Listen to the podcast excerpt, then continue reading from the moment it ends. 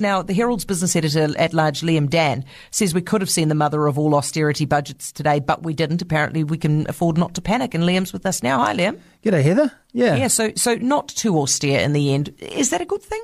Well, I, I, I, probably would lean into being a bit more cautious personally, but I guess what surprised me and then didn't surprise me, and then I, you know, pinched myself. It's it's a Labour Party budget, and we, we probably shouldn't be surprised. I I was possibly a little bit too hopeful that they'd um, pull back and, and, and try and rebalance the economy more quickly, but I, I think. You know, they're saying we can afford not to panic. I think they've looked at the polls and decided something fairly similar. If you know, we've been feeling the pain of the cost of living for, for uh, well, a year, months now, anyway, and they're still in the game. Um, they must be thinking that uh, they can, um, you know, take the softer path from here and try and keep the economy more buoyant through that Yeah. cycle. I mean, what's your take on it? Do you think that this, this level of spending, which is still massive, is enough to actually force Adrian Orr to think he's going to have to hike that OCR a bit more?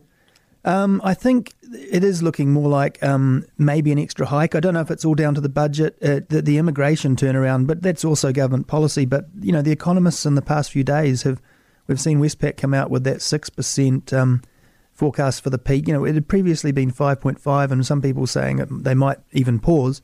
Um, a, a lot of them, ANZ, BNZ, saying five seven five now. So there is a little bit of um, you know, you, you put money into the economy that, that keeps inflation rolling, and so the Reserve Bank has to take some out, and then um, it just shifts who's bearing the brunt of the pain a little bit, I guess. And so, um, you know, from a political point of view, I just want to see them be honest. That's all I ever want.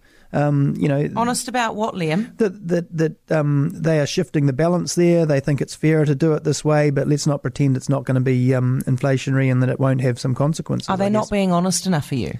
Um, I think uh, I think they've acknowledged that inflation is going to take a bit longer. Um, but you know, um, it, it's look. I, I don't begrudge a lot of the areas of spending seem seem totally legitimate, but th- they aren't looking to um, shift the balance quickly. So that leaves us in a situation where we are vulnerable for about you know six months or another year.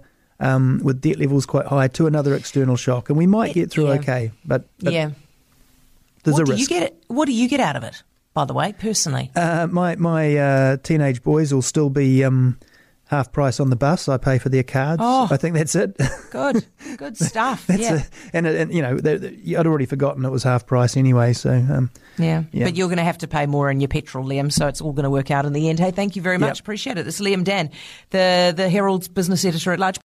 For more from Heather du Plessis-Allen Drive, listen live to News Talk ZB from 4 p.m. weekdays or follow the podcast on iHeartRadio.